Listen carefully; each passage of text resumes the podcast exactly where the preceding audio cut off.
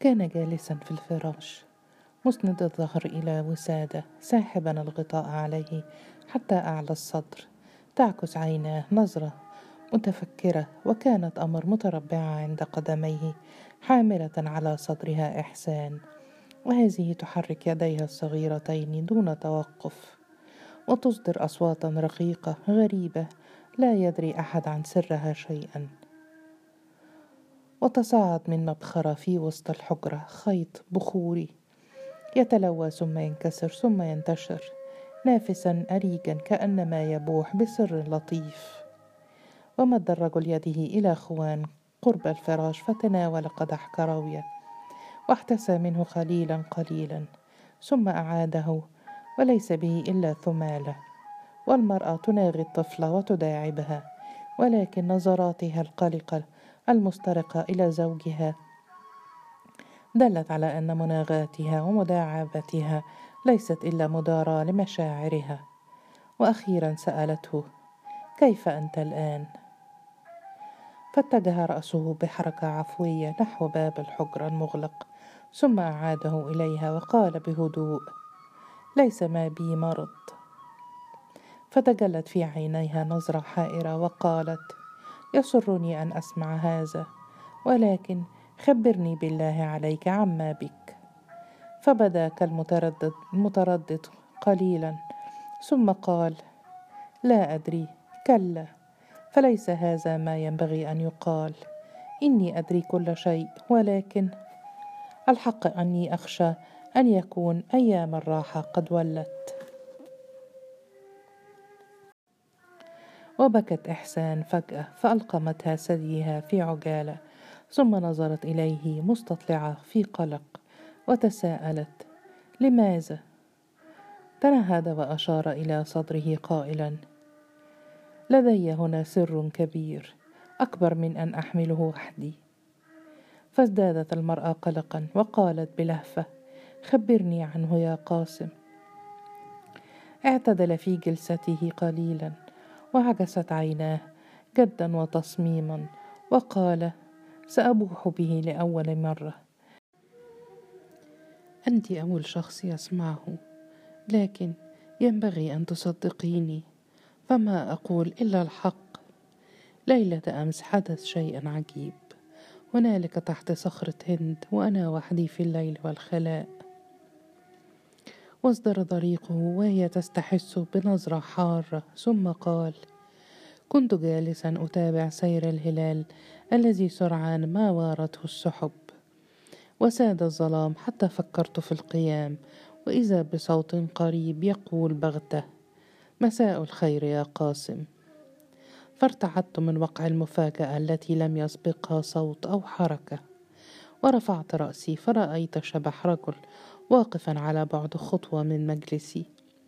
لم أتبين وجهه ولكني ميزت لاسته البيضاء والعباءة التي يتلفح بها وقلت له وأنا أداري غيظي. مساء الخير من أنت؟ فأجابني ولكن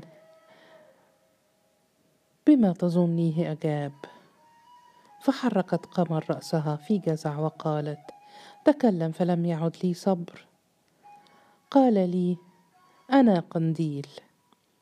فعجبت لشأنه وقلت له لا تؤاخذني فأنا فقاطعني قائلا أنا قنديل خادم الجبلاوي. وهتفت المرأة ماذا قال الرجل؟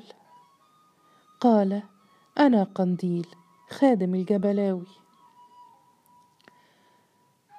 وكان الثدي قد أفلت من ثغر إحسان في أثناء اضطراب الأم فتقلص وجهها إيزانا بالبكاء ولكن المرأة أعادته إليها ثم قالت بوجه شاحب قنديل خادم الواقف. لا يدري أحد عن خادم الواقف شيئا. حضرة الناظر هو الذي يتولى بنفسه إعداد لوازم البيت الكبير ثم يحملها خدمه إلى البيت الكبير ليتسلمها بعد خدم الواقف في الحديقة. فأجاب نعم هذا ما تعرفه حارتنا لكنه قال لي ذلك. فقالت وهل صدقته؟ فأجاب وقفت من فوري تأدبا من ناحية واستعدادا للدفاع عن نفسي. إن لزم الأمر من ناحية أخرى. وقلت له متسائلا من أدراني أنك صادق فيما تقول؟ فقال لي بهدوء مطمئن اتبعني إذا شئت حتى تراني وأنا أدخل البيت الكبير. فاطمأن قلبي وقلت لنفسي فلأصدقه حتى يتبين لي أمره. ولم أخف عنه لم أخفي عنه فرحي بلقائه, بلقائه. وسألته عن جدنا كيف حاله؟ وماذا يفعل؟ قاطعه صوت قمر قائلا في ذهول. كل ذلك دار بينك وبينه. فأجاب نعم بالله انصتي. قال لي إن جدنا بخير ولم يزد على ذلك شيئا. فسألته هل يدري بما يجري في حارتنا؟ فأجاب بأنه يعلم كل شيء وبأن المقيم في البيت الكبير يستطيع أن يطلع على كل صغيرة وكبيرة مما يقع في حارتنا وإنه لذلك أرسله إلي فقالت إليك أنت؟ فقطب قاسم فيما يشبه الاستياء وقال هكذا قال. وند عني ما يفصح عن دهشتي ولكنه لم يبالي بي وقال لعله اختارك لحكمتك يوم السرقة ولأمانتك في بيتك وهو يبلغك بأن جميع أولاد الحارة أحفاده على السواء وأن الوقف ميراثهم على قدم المساواة وأن الفتونه شر يجب أن يذهب وأن الحارة يجب أن تصير امتدادا للبيت الكبير.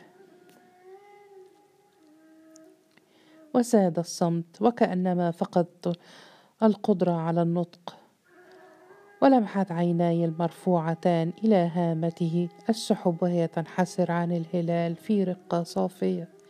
فسألت بأدب ولماذا يبلغني ذلك؟ فأجاب لكي تحققه بنفسك. أنت بذلك هتفت قمر فقال قاسم بصوت متهدج هكذا قال وهممت بأن أستوضحه ولكنه حياني وذهب فتبعته حتى خيل إلي أنني رأيته يصعد إلى إلى أعلى السور المشرف على الخلاء على سلم خارق الطول. أو شيء شبيه بذلك. فوقفت ذاهلا ثم عدت إلى مكاني السابق وفي نيتي أن أقصد المعلم يحيى لكنني غبت عن الوعي ولم أعد إلى رشدي إلا في كوخ المعلم. وعاد الصمت يغشى الحجرة وقمر لا تحول عن وجهه عينيها وتسلل النوم إلى أكفان إحسان وهي ترضع فمال رأسها إلى أسفل. من فوق ساعد أمها فأرقدتها برفق على الفراش. وعادت تنظر إلى زوجها بعين قلقة ووجه شاحب. وارتفع من الحارة صوت سوارس الأجش وهو يسب رجلا. وصراخ الرجل وتأوهاته التي وشت بما ينهال عليه من ضرب أو صفع. ثم صوت سوارس مرة أخرى وهو يبتعد منذرا متوعدا. وصوت الرجل وهو يرتفع في نبرة حنق ويأس هاتفا يا جبلاوي. وسأل قاسم نفسه المرهقة بنظرات زوجته ترى ماذا تظن بي؟ وحدثت المرأة نفسها إنه صادق لم يكذب قط. فلماذا يخترق هذه الحكاية؟ وهو أمين لم يطمع في مالي مع ما في ذلك من أمان. فكيف يطمع في مال الوقف؟ على ما في ذلك من خطر. وترى هل ولت أيام الراحة حقا؟ وقالت أنا أول ما أفضيت إليه بسرك. فأحنى رأسه بالإيجاب. فعادت تقول قاسم حياتنا واحدة وأنا لا تهمني نفسي بقدر ما تهمني أنت وسرك هذا شيء خطير وعواقبه لا تخفى عليك ولكن اعمل ذاكرتك جيدا وخبرني أكان واقعا ما رأيت أم لعله كان حلما؟ قال بتصميم وفي شيء من الامتعاض. كان واقعا ملموسا ولم يكن حلما.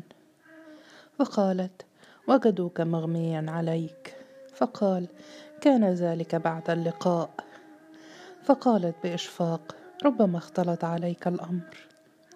فتنهد في عذاب لم تدر به وقال لم يختلط شيء علي كان اللقاء واضحا كالنهار المشمس. فترددت قليلا ثم تساءلت من يدرينا أنه حقا الخادم الوقف ورسوله إليك؟ ولماذا لا يكون مسطولا من مساطيل حارتنا وما أكثرهم؟ فقال في نبرة عناد رأيته رأيته وهو يصعد إلى سور البيت الكبير. فتنهدت قائلة ليس في حارتنا سلم يمكن أن يصل إلى نصف ارتفاع السور. فقال لها لكنني رأيته. بدت كفأر في مصيدة لكنها أبت أن تستسلم وقالت ليس بي شيء إلا إنني أخاف عليك وأنت تعلم ما أعني. أخاف عليك وعلى بيتنا وابنتنا وسعادتنا. وإني أسائل نفسي لماذا قصدك أنت بالذات؟ ولماذا لا يحقق إرادته بنفسه؟ وهو صاحب الوقف وسيد الجميع. فتساءل بدوره ولماذا قصد جبل ورفاعة؟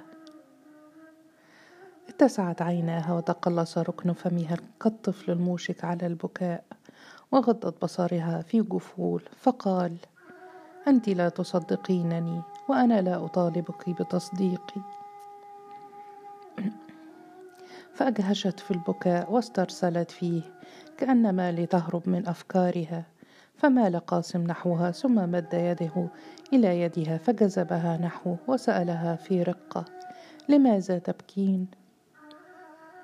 فنظرت إليه خلال دموعها وقالت وهي تشهق شهقات متقطعة لأنني أصدقك. نعم أصدقك. أخشى أن تكون أيام الراحة قد ولت.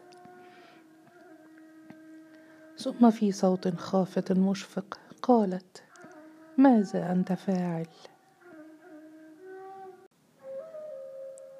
شحن جو الحجرة بالقلق والتوتر. بدا عم زكريا مفكرا مقطبا ورحى معويس يعبس بشاربه وكأن حسن كان يحادث نفسه. أما صادق فلم يحول ناظريه عن وجه صديقه قاسم. على حين زوت أمر في ركن حجرة الاستقبال وهي تدعو الله أن يهدي الجميع إلى السداد والرشاد.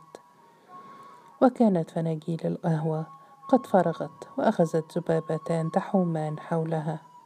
فنادت أمر سكينة لتأخذ الصينية فجاءت الجارية وحملتها ثم ذهبت وأغلقت الباب وراءها كما كان. وقال عويس وهو ينفخ يا له من سر يهد الأعصاب هدا. وعوى كلب في الحارة كأنما أصيب بطوبة أو عصا. وارتفع صوت بياع ينادي مترنما بالبلح وامرأة عجوز هتفت في أسى. يا رب خلصنا من عيشتنا دي. والتفت زكريا إلى عويس قائلا يا معلم عويس إنك أكبرنا مقاما وجاها فصارحنا برأيك. فنقل الرجل عينيه بين زكريا وقاسم وقال أقول الحق إن قاسم رجل ولا كل الرجال ولكن حديثه أدار رأسي. فقال صادق بعد توثب طويل للكلام إنه رجل صادق أتحدى أي مخلوق أن يذكرنا بكذبة صدرت عنه فهو عندي مصدق وأقسم لكم على ذلك بتربة أمي. وقال حسن بحماس وأنا كذلك وسيجدني دائما جانبه. وابتسم قاسم لأول مرة في امتنان وهو يرمق جسم ابن عمه القوي بإعجاب.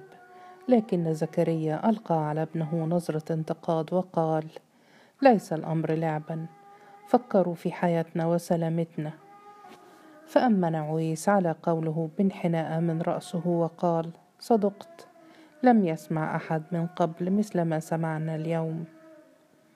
فقال قاسم بل سمعوا مثله وأكثر عن جبل ورفاعة. فدهش عويس وحدقه بإنكار متسائلا أتظن أنك مثل جبل ورفاعة؟ وغض قاسم بصره متألما وقمر تراقبه بإشفاق ثم قالت عمي من يدري كيف تقع هذه الأمور؟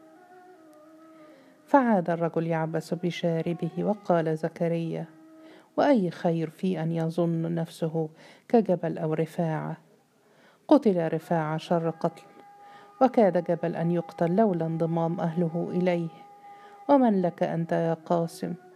أنسيت أنهم يدعون حينا بحي الجرابيع وأنا اكثره ما بين متسول وتعيس. فقال صادق بقوة لا تنسوا أن الجبلاوي اختاره من دون الجميع بمن فيهم الفتوات ولا أظنه يتخلى عنه عند الشدة. فقال زكريا ممتعضا هكذا قيل عن رفاعة في أيامه ولقد قتل رفاعة على بعد أزرع من بيت الجبلاوي. وقالت قمر محذرة لا ترفعوا أصواتكم. واسترق عويس إلى قاسم النظر وهو يفكر. ما أعجب ما يسمع وما يقال. هذا الراعي الذي جعلت منه ابنة أخي سيدا. أقر له بالصدق والأمانة ولكن هل هذا يكفي ليجعل منه جبل أو رفاعة؟ وهل يجيء الرجال الكبار بهذه البساطة؟ وماذا يحدث لو صدقت الأحلام؟